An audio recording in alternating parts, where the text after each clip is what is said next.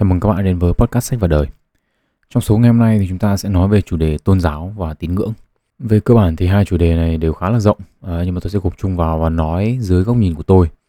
Kiến thức trong số ngày hôm nay thì lấy từ nhiều nguồn, nhưng mà nó được lấy cảm hứng từ cuốn à, uh, 12 Major Religions, tạm dịch là 12 tôn giáo chính của tác giả Jason Boyett. Um, à, trước khi đi vào số ngày hôm nay thì có hai lưu ý tôi cần phải nói trước. Một là số lần này không phải là để đi vào từng tôn giáo một và so sánh các cái tôn giáo với nhau mà nó chỉ đơn giản là cách tôi sắp xếp những kiến thức này trong đầu và quan điểm của tôi về chúng. À, lưu ý thứ hai thì nó quan trọng hơn cả. Đấy là bạn nào mà theo một tôn giáo nào đó thì tôi khuyên các bạn nên cân nhắc trước khi nghe số podcast lần này. À, rất nhiều những so sánh của tôi có thể nhưng mà tôi thì nghĩ là chắc chắn sẽ được coi là báng bổ thần thánh. À, về nguyên nhân chọn chủ đề này làm podcast ấy, thì tôi vốn là một người vô thần và có thể coi như là một người rất là duy vật chứ không hề duy tâm nhưng mà nếu trước đây thì tôi tự nhận mình là một người uh, bài xích tôn giáo thì cái nhìn của tôi về vấn đề này trong khoảng 3 đến 4 năm trở lại đây là phải công nhận là có sự thay đổi. Và chính vì thế tôi muốn nói về cái chủ đề này. Ờ, nhưng mà tôi nghĩ giới thiệu theo đủ rồi. Chúng ta sẽ đi vào số ngày hôm nay thôi.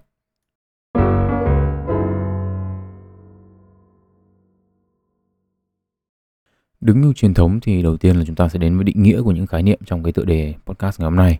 Khái niệm đầu tiên chúng ta nói đến là tín ngưỡng, tiếng Anh là belief tín ngưỡng là về mặt ngôn ngữ thì được định nghĩa là việc chấp nhận một điều gì đó đúng hoặc là một cái gì đó tồn tại. À, về mặt sử dụng ấy, thì tín ngưỡng được sử dụng chủ yếu với những cái khái niệm liên quan đến tôn giáo hoặc là để nói về phong tục tập quán của một vùng địa lý nhất định.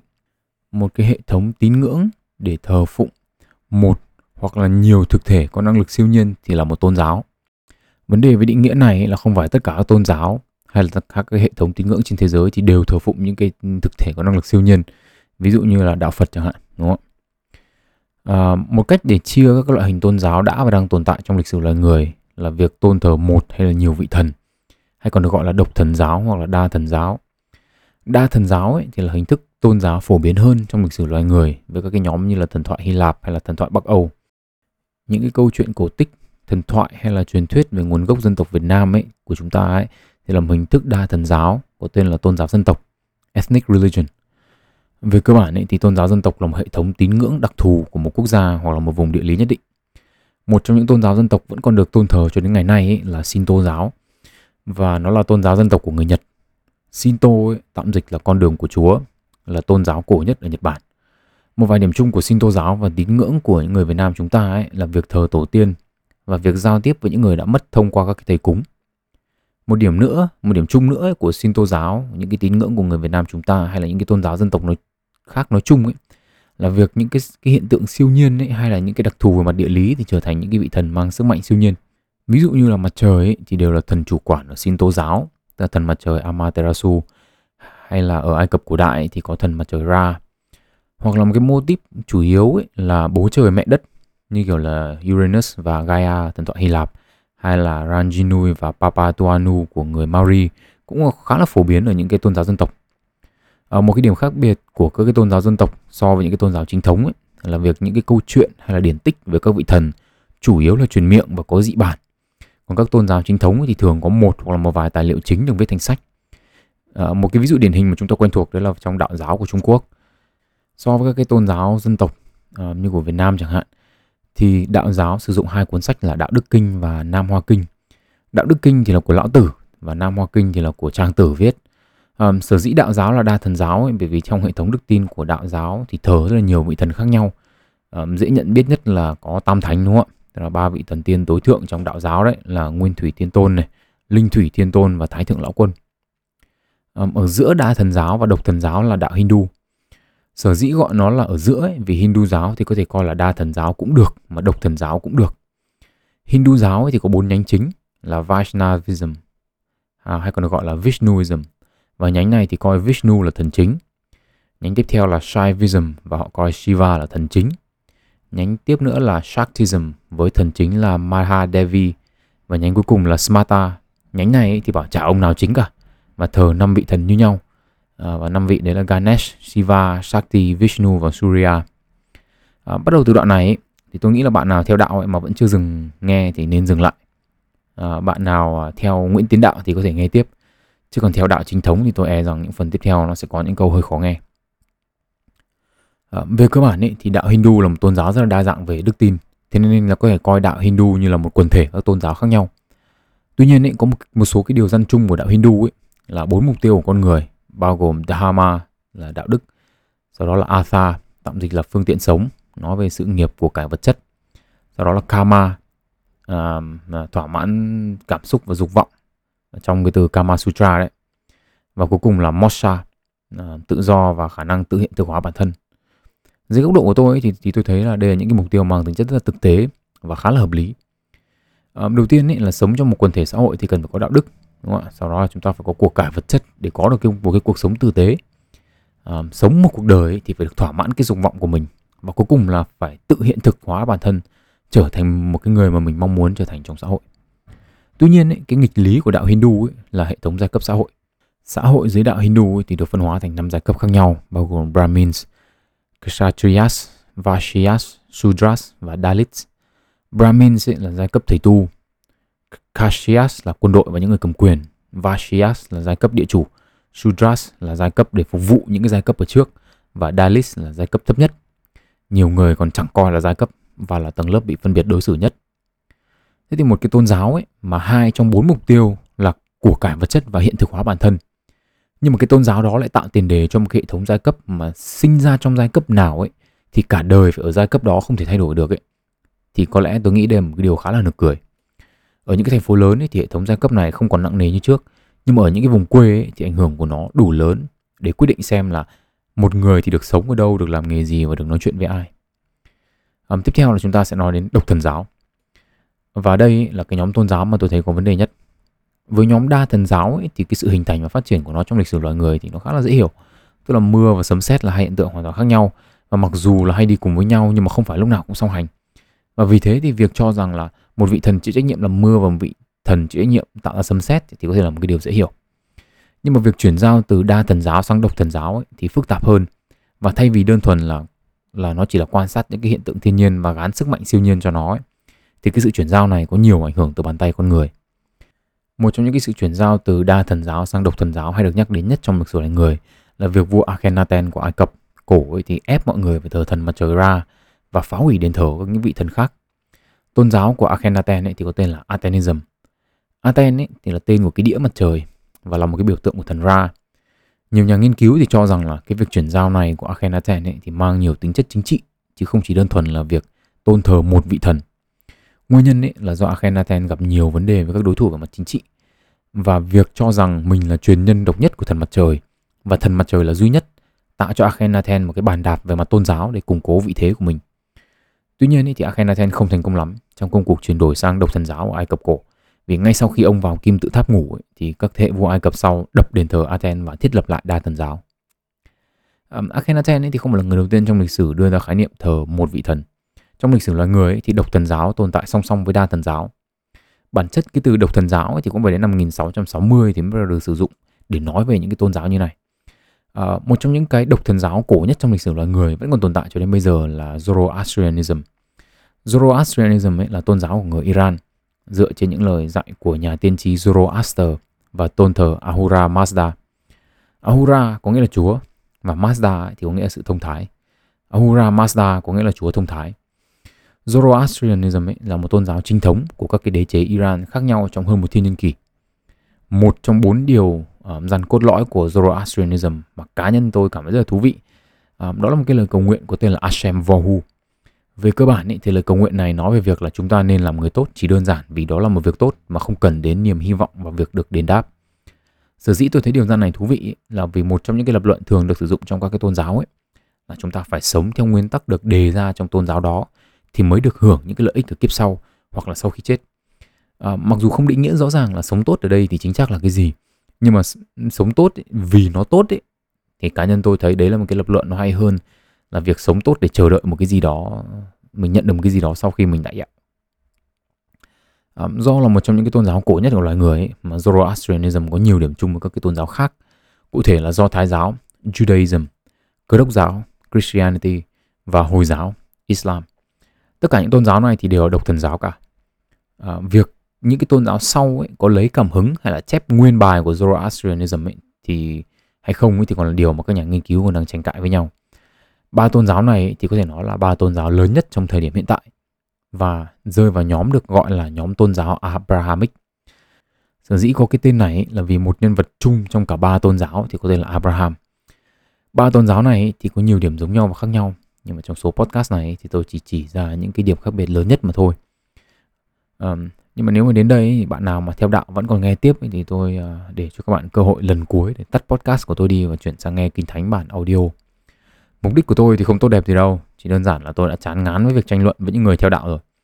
Um, chưa kể là việc những người theo đạo thì không thiếu gì những người cực đoan hung hãn bảo vệ đức tin của họ và vốn với bản chất vô lý sẵn có ấy, thì cái việc lập luận hay là nói chuyện về về mặt logic với họ là điều không thể. Chính vì thế tôi muốn dành cái cơ hội cuối cùng này cho bạn nào theo đạo thì nên uh, tắt podcast của tôi đi tránh ảnh hưởng đến lòng thể. Ok vậy điểm giống nhau và khác nhau của ba tôn giáo này là gì và Abraham là ai? Về cơ bản ấy, thì cả ba tôn giáo này đều cho rằng có một vị chúa toàn năng tức là đây là quan điểm họ đồng ý với nhau. Cơ đốc giáo ấy, thì là một nhánh được tách ra từ do thái giáo. Chính vì thế hai tôn giáo này có nhiều điểm chung đặc biệt là về tài liệu trong cả ba tôn giáo ấy, thì Abraham là một người được Chúa báo mộng và bảo là phải giết con của mình. Và trong cả ba phiên bản ấy, thì ông này đều làm thật và đều được Chúa cản đúng lúc. Trong cơ đốc giáo và do thái giáo ấy, thì Chúa bảo ông này hiến tế con, còn à, trong hồi giáo thì Chúa bảo là ném con vào lửa. À, đến đoạn sau ấy, thì bắt đầu ba tôn giáo có sự tách biệt. Do thái giáo ấy, thì trong do thái giáo thì người do thái gọi Abraham là người do thái đầu tiên và gọi dân tộc do thái là con cháu của Abraham à, về với cơ đốc giáo ấy, thì Abraham là một tấm gương về mặt đức tin để những người ờ, theo đạo còn cố gắng noi theo tức là sẵn sàng giết con vì Chúa đấy.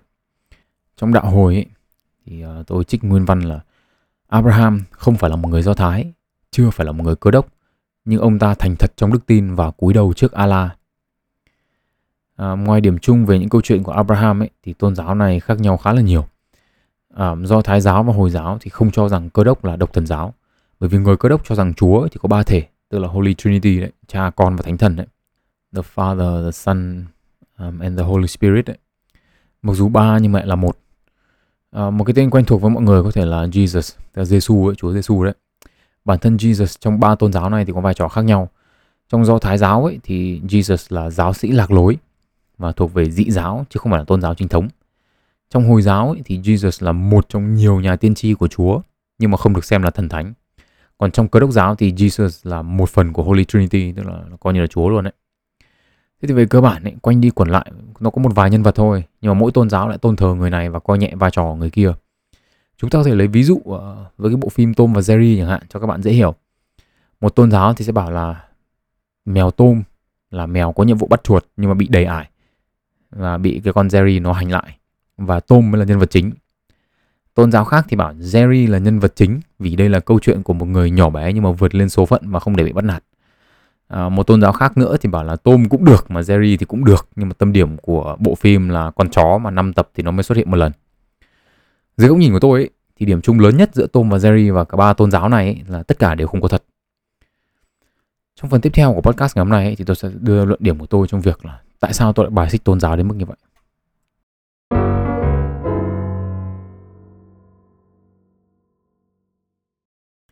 Muốn hiểu là tại sao tôi bài xích tôn giáo đến mức như vậy thì chúng ta cần phải hiểu câu trả lời cho cái câu hỏi là tại sao tôn giáo tồn tại? Tôn giáo giải quyết vấn đề gì mà nó tồn tại trong suốt chiều dài lịch sử của loài người? Có rất là nhiều giả thuyết cho sự hình thành và sự phát triển của tôn giáo. Tuy nhiên ý, thì một trong những điểm mà nhiều nhà nghiên cứu đồng thuận với nhau ấy là việc tôn giáo cung cấp những cái giá trị quan trọng về mặt cộng đồng. Nhà nhân chủng học và tâm lý học tiến hóa Robert Dunbar của Đại học Oxford ấy, thì cho rằng là tôn giáo đóng vai trò chất keo để gắn kết xã hội Nhà sử học William McNeill của Đại học Chicago thì lập luận rằng là tôn giáo cung cấp một cái cấu trúc xã hội và một cái hệ thống ý nghĩa mà cho phép một nhóm người lớn có thể tương tác như mô hình làng xã nhỏ. Điều này thì có nghĩa là gì? Về cơ bản ấy, trong lịch sử loài người ấy, thì chúng ta chuyển dịch từ hình thái du mục nhóm nhỏ sang làng xã rồi đến các hình thái tập trung dân cư lớn hơn. Một nhóm du mục nhỏ ấy, thì cho phép tất cả mọi người biết đến nhau, tức là kiếm ăn chung và giao tiếp chung. Tuy nhiên ấy, khi dịch chuyển sang các hình thái đông hơn ấy, và tính chất công việc chuyên môn hóa hơn ấy, thì cái việc mà biết tất cả những người trong cộng đồng của mình là một điều không khá là khó. Thế thì tôn giáo tạo ra những cái buổi sinh hoạt cộng đồng, vừa là nơi để tập trung tất cả mọi người, vừa là cơ hội để cho những người ít có cơ hội gặp nhau trong cuộc sống hàng ngày, gặp gỡ và trao đổi thông tin, giống như là trong cái môi trường làng xã nhỏ hơn. Tất cả những cái giả thuyết này thì có vẻ hợp lý trong cái việc giải thích sự tồn tại và phát triển của tôn giáo trong một thời gian dài. Tức là về cơ bản là tôn giáo nó cung cấp một cái giá trị về mặt xã hội cho loài người, nên là chúng ta chưa đào thải nó. Tuy nhiên ấy, câu hỏi là khởi nguồn của tôn giáo là thế nào? Từ đâu mà những cái, mà hình thành những cái đức tin như này? Theo như tìm hiểu của tôi ấy, thì có hai yếu tố dẫn đến sự hình thành và sự phát triển của tôn giáo trong thời gian đầu. Hai yếu tố đó là nhu cầu tìm đến trật tự trong một thế giới hỗn loạn và thứ hai là những người có khả năng thu hút và lôi cuốn người khác. Chúng ta sẽ bắt đầu với yếu tố đầu tiên là nhu cầu tìm đến trật tự trong một thế giới hỗn loạn. Một thế giới hỗn loạn ở đây thì tôi định nghĩa bao gồm hai yếu tố. Là một thế giới có nhiều những điều mà chúng ta không biết và nhiều những điều xảy ra theo xác suất. Cả hai yếu tố này thì tỷ lệ nghịch với sự tiến bộ của loài người. Có nghĩa là chúng ta càng tiến bộ, xã hội càng phát triển thì chúng ta càng biết nhiều và chúng ta càng có khả năng điều chỉnh xác suất của những điều xảy ra trong cuộc sống. Ờ, chúng ta có làm điều đó hay không thì là một câu chuyện khác. Tôi sẽ lấy hai ví dụ ở đây cho các bạn dễ hiểu. Một ví dụ về những điều không biết và một ví dụ về xác suất trong cuộc sống. Giả sử như chúng ta không hiểu gì về hiện tượng khí hậu và đây là một hiểu đồ hoàn toàn đúng trong thời kỳ đầu của lịch sử loài người. Mưa gió thì có thể là hiện tượng thường gặp nhưng mà bão thì không. Giả sử chúng ta đang là một bộ lạc sống ở trong khu vực nhiệt đới Thái Bình Dương nằm trong khu vực ENSO, viết tắt của El Nina Southern Oscillation, à, nơi mà có chu kỳ khí hậu El Nino và La Nina. Bạn nào quan tâm thì có thể dành thời gian tìm hiểu thêm về cái khu vực khí hậu này. Ở đây tôi chỉ nói qua qua thôi. Tức là khí hậu khu vực này thì có ba chu kỳ là chu kỳ El Nino là chu kỳ nóng, La Nina là chu kỳ lạnh và chu kỳ trung lập. Dữ liệu của cơ quan khí quyển và đại dương quốc gia Mỹ từ năm 1925 đến năm 1000 đến năm 2005 ấy thì cho thấy lượng bão trong chu kỳ La Nina thì vừa nhiều hơn mà vừa mạnh hơn hẳn so với hai chu kỳ còn lại. El Nino ấy thì thường kéo dài 9 đến 12 tháng, La Nina ấy thì kéo dài 1 đến 3 năm và cứ khoảng 3 đến 5 năm ấy thì hai chu kỳ này lặp lại. À, giả sử chúng ta là cái bộ lạc đó, chúng ta đang sống yên ổn, thi thoảng chúng ta mới gặp bão. Nhưng mà hai năm nay thì bão lũ triền miên. Tức là về cơ bản là trong cái chu kỳ này ấy, thì La Nina kéo dài hơn bình thường. Đúng không ạ? Và chúng ta đang ở năm thứ hai trong 3 năm La Nina chẳng hạn. À, chắc chắn là có điểm gì đó bất thường rồi đây, đúng không ạ?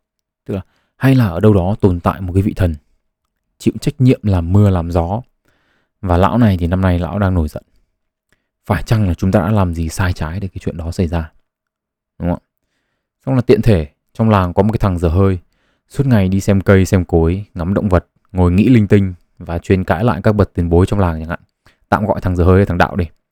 Cái thằng đạo này thì suốt ngày máy mó, thử nghiệm, xong là ngồi nghĩ linh tinh. Chắc chắn là làm cái gì trái ý các vị thần rồi. Tốt nhất là mang nó ra tế. Vừa giải quyết vấn đề là một thằng không biết nghe lời, vừa làm yên ổn các vị thần để mưa thuận gió hòa. Voilà, giết nó xong cái sang năm hết bão luôn. Chắc chắn là Chúa có thật và rất là ghét những thằng tề đạo. Ví dụ thứ hai là về xác suất trong cuộc sống. Một trong những podcast lần trước mà tôi đã từng nói đến là vụ hồ Nios ở Cameroon năm 1986.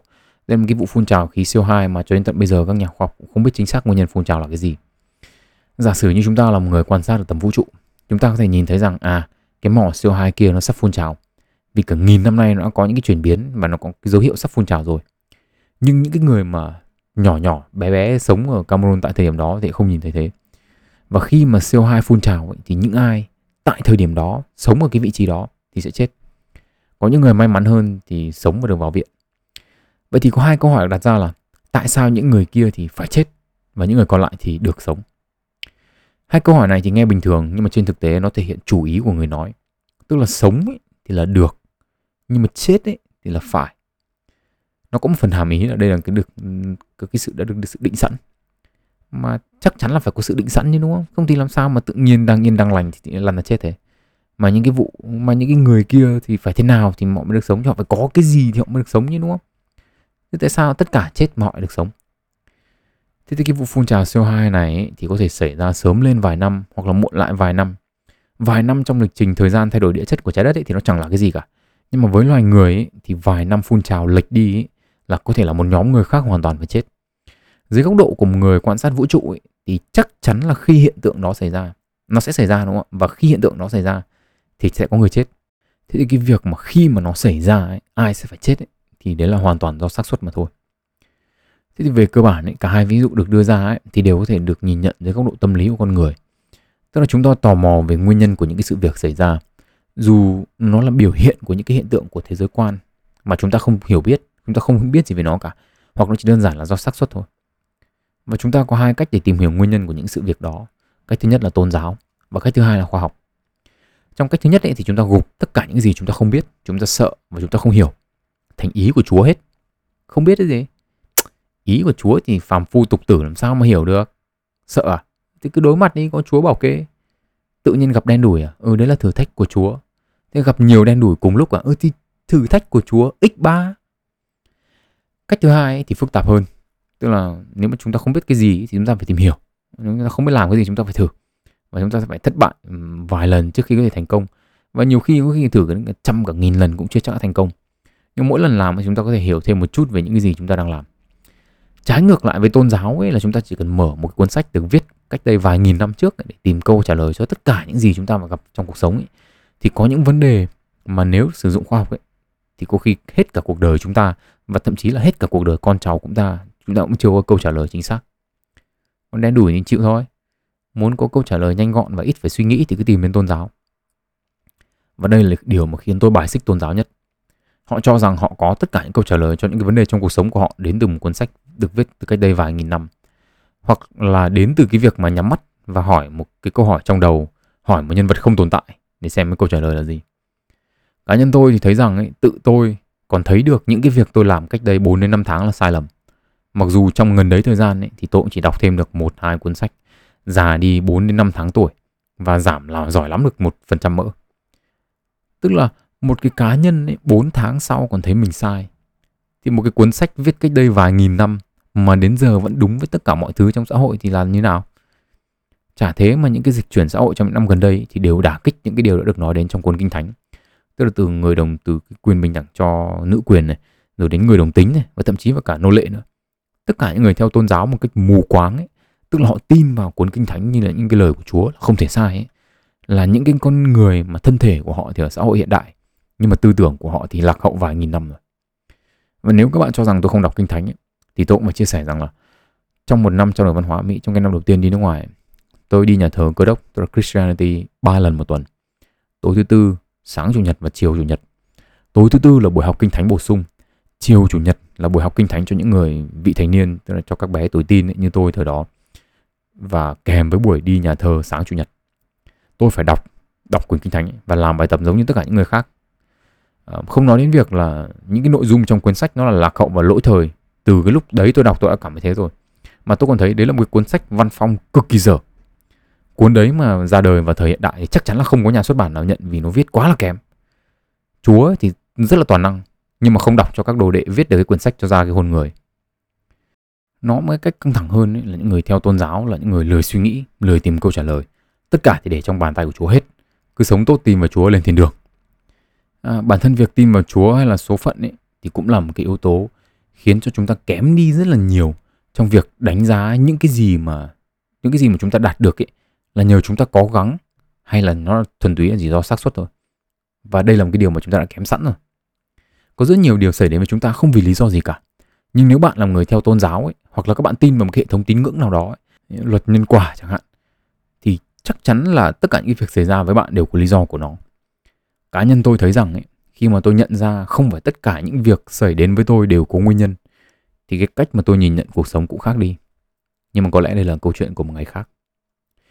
Về cơ bản ấy, thì đây là lý do vì sao tôi bài xích tôn giáo dựa trên yếu tố đầu tiên. Tức là họ mong muốn tìm một cái trật tự trong một cái thế giới hỗn loạn. Yếu tố thứ hai ấy, là những người có khả năng thu hút người khác. Ở đây thì tôi chỉ dám nói về cơ đốc giáo Christianity thôi, vì tôi đã từng đọc kinh thánh và nghe giảng kinh rồi. À, Jesus ấy, thì về cơ bản là người có thật trong lịch sử và là một người có khả năng thu hút người khác. Tiếng Anh là có charisma đấy. Ông này thì đi lang thang khắp nơi tự nhận mình là con của Chúa xong rồi là chữa bệnh cho người khác.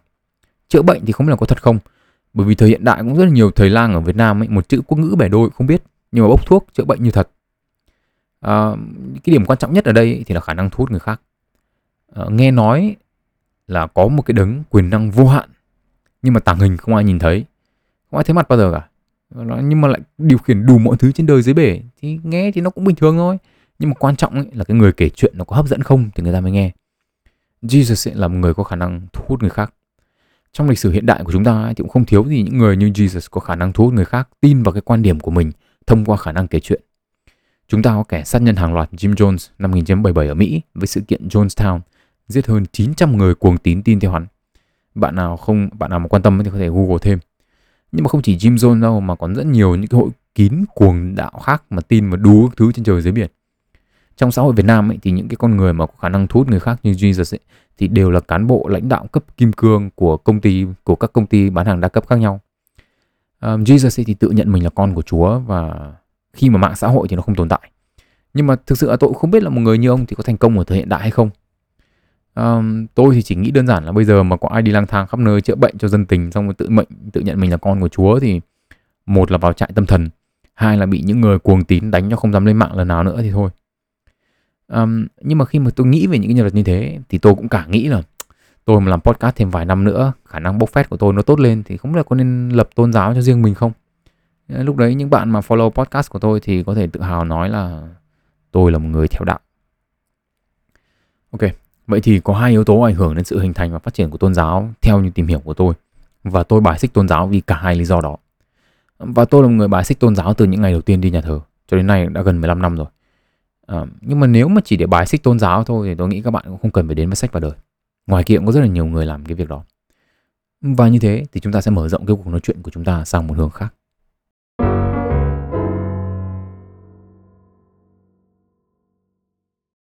Trong phần cuối cùng này, tôi sẽ nói về những cái thay đổi trong suy nghĩ và thái độ của tôi với tôn giáo. Và để điều này, để làm được cái điều này thì chúng ta sẽ nói về cái tín ngưỡng của tôi. Đấy là khoa học. Giống như tôi đã nói trước thì cả khoa học và tôn giáo thì đều nhắm đến việc trả lời những câu hỏi mà chúng ta có về cuộc sống và thế giới xung quanh. Cụ thể là cả tôn giáo và cả khoa học đều muốn tìm đến cái mà chúng ta gọi là sự thật về cuộc sống. Cuộc sống thực tế nó thế nào? Cái mà chúng ta nhìn thấy là cái gì? Những cái gì đang diễn ra xung quanh của chúng ta là cái gì? Nhưng mà sự khác biệt thì nó nằm ở chỗ là câu trả lời trong của tôn giáo thì là cố định. Sự thật là chúa và chúa thì là sự thật. Thế sự thật của khoa học là gì?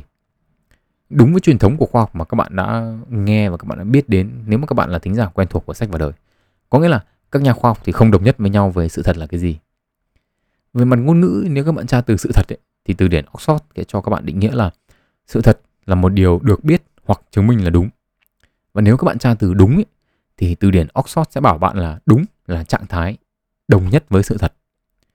Thế thì tóm lại là ông nào đang định nghĩa ông nào? Cái thắt lưng thì giữ cái cặp quần hay là cái cặp quần thì giữ cái thắt lưng? À, và nếu ngôn ngữ học ấy thì không đưa cho chúng ta câu trả lời thì chúng ta tìm đến ngành tri thức luận epistemology các bạn có thể hiểu nôm na đây là ngành nghiên cứu về nghiên cứu. Trong ngành tri thức luận này thì có hai học thuyết khác nhau về sự thật. Nhóm thứ nhất ấy, là nhóm cho rằng sự thật, sự thật ấy thì phải tương ứng với thế giới quan. Và nhóm thứ hai thì cho rằng sự thật cần phải có tính đồng nhất. Giải thích thế này cho các bạn dễ hiểu. Nhóm thứ nhất thì dễ rồi đúng không ạ? Tức là sự thật là thế giới quan nó như nào thì sự thật thì nó phải như thế. Nhóm thứ hai thì cho rằng ấy, sự thật là những yếu tố có tính đồng nhất. Tức là về cơ bản ấy, là bạn cho là chúa là sự thật vì nó đồng nhất với tất cả các đức tin khác của bạn. Bạn cho rằng ở kia có cái bàn và có cái ghế là vì sự tồn tại của nó đồng nhất với những cái niềm tin khác của bạn là căn nhà của bạn thì có bàn và có ghế và bạn thì đang ngồi trong nhà. À, vấn đề với học thuyết này thì là những người chúng ta có những cái nhóm người ví dụ như nhóm cơ đốc chẳng hạn Christianity chẳng hạn là tất cả những người trong nhóm đó thì đều tin là Chúa tồn tại. Và điều đó thì đồng nhất với tất cả những đức tin còn lại của những người đó tức là Chúa cái cây kia thì Chúa tạo ra cái cây cái xe thì Chúa tạo ra cái xe kiểu đấy. Thì đấy là điều kiện cần và đủ để cho để cho rằng Chúa Chúa là sự thật. Về cơ bản ý, thì một điều là sự thật với một người nếu nó đồng nhất với tất cả những đức tin còn lại của người đó. Và nó là sự thật với một nhóm người nếu nó đồng nhất với những đức tin còn lại của nhóm người đó. Nghe ảo ma vãi cả hàng đúng không ạ? Thế thì chúng ta còn học thuyết về sự thật là nó phải tương ứng với thế giới quan trước khi đi học bậc ừ, trên đại học ấy, thì tôi uh, cho rằng thế giới quan nó chỉ có thế thôi. Sự thật nó đương nhiên là phải tương ứng với thế giới quan rồi. Thế nhưng mà sau khi dành vài năm mà đọc nghiên cứu đi nghe những người khác trình bày nghiên cứu của họ thì tôi cảm thấy điều này không còn đúng nữa. Vì cách mà mỗi người cảm nhận thế giới quan là một khác. Tức là vì mỗi một người cảm nhận thế giới quan một khác đâm ra là cái sự thật với mỗi người nó lại thay đổi. Cụ thể thế giới quan ấy thì được cảm nhận thông qua các giác quan khác nhau đúng không ạ? Chúng ta có khíu giác thính giác thị giác vị giác. Và những cái thông tin về thế giới quan này ấy, thì thông qua các giác quan sẽ được xử lý bằng não của người cảm nhận. Vấn đề nằm ở việc ấy, là não của chúng ta xử lý những cái thông tin này không giống nhau. Kể cả là thông tin có giống nhau đi chăng nữa nhé nhưng mà não xử lý thông tin không giống nhau. Và vì thế kết quả của quá trình xử lý có thể khác nhau. Ngay cả trong vật lý chẳng hạn bộ môn khoa học mà tôi từng tôi từng cho rằng nó rất là chắc chắn rồi. Môn này thì không thể nào mà trượt đi được thì cũng có nhiều cái chúng ta chưa thể giải thích được hoặc là rất là khó giải thích. Nhất là những cái điều mà chúng ta biết về vật lý lượng tử. Ví dụ như là nguyên lý bất định của Heisenberg hay là dối lượng tử đúng không? entanglement đúng không thế tất cả những cái tìm hiểu này thì khiến chúng ta đặt ra câu hỏi cái cái gọi là thực tại chúng ta đang sống là cái gì chúng ta định nghĩa nó như thế nào? Tuy nhiên thì tôi không không muốn đi quá sâu về những cái vấn đề này. À, tôi không muốn biến nó trở thành một cái uh, bài giảng triết học. Tôi chỉ muốn uh, tổng kết lại ở một cái điểm nho nhỏ thôi. Tức là nếu như với tôn giáo ấy sự thật nó đơn giản là chúa và chúa thì là sự thật. Thì trong khoa học ấy chẳng ai đồng ý với ai về việc sự thật là cái quái gì cả. Ít nhất là những người theo đạo ấy thì họ còn đồng thuận được với nhau. Một vấn đề nữa của khoa học ấy là nó chưa có câu trả lời cho tất cả những cái vấn đề mà tôi gặp phải. Khoa học tiến bộ rất là chậm và có rất nhiều câu hỏi mà tôi cho rằng ấy, có lẽ phải đến thế hệ cháu chắt của tôi thì mới tìm ra câu trả lời. Thế, thế thì bây giờ trong cái lúc chờ đợi thì tôi sẽ nghĩ như thế nào về những câu hỏi đấy? Đi bỏ ngỏ đúng không ạ? Nhưng mà trong khi khoa học còn đang tìm kiếm câu trả lời cho những câu hỏi đó thì có những cái điều mà khoa học đã chỉ ra về những cái xu hướng tâm lý học của con người. Tỷ dụ như việc chúng ta rất là nhạy cảm trong việc à, chỉ ra các cái tác nhân của những cái việc xảy ra xung quanh chúng ta. Và rằng là những cái sự việc xảy ra ấy là có sự can thiệp, có mục đích của một tác nhân thứ ba. Có nghĩa là chúng ta nhìn thấy sấm và chúng ta bảo đấy là một cái vị thần nổi giận. Đây là một trong những cái bản năng sinh tồn của chúng ta mà khiến cho chúng ta rất là dễ dàng tin vào việc có một cái vị thần toàn năng, can thiệp vào đủ mọi khía cạnh khác nhau của cuộc sống hay là một ngành khoa học khác là thần kinh học? Thần kinh học thì chỉ ra được sự hoạt động đồng nhất của nhiều phần não khác nhau trong cái việc ảnh hưởng đến những cái trải nghiệm tâm linh. Dẫn đến một cái câu hỏi mở là cái cái việc mà tin vào một cái sức mạnh siêu nhiên ấy thì là một tính năng có sẵn, là một trong những bản năng của con người, hay nó là một cái tính năng vô tình xuất hiện và chúng, và khiến chúng ta tin vào năng lực siêu nhiên? Nó là vô tình xuất hiện thì cũng không đúng đâu, tức là nó là một cái tính năng mà chúng ta tiến hóa, đúng không ạ? Chúng ta có được và cái tính năng tiến hóa có được đấy khiến cho chúng ta dễ dàng hơn tin vào những năng lực siêu nhiên. Tương tự như thế là bộ não của chúng ta được cấu trúc và vận hành thế nào mà khiến cho những cái trải nghiệm mang tính tâm linh có thể xảy ra. Đây là những tính năng có sẵn hay nó là cái tính năng vô tình xuất hiện? Dù có là ngành khoa học gì đi nữa ấy, thì nó cũng chỉ cho đến nó cũng chỉ đến cho chúng ta rằng là chúng ta có rất là nhiều cái xu hướng sẵn có khiến cho cái việc tin vào Chúa trở nên dễ dàng hơn.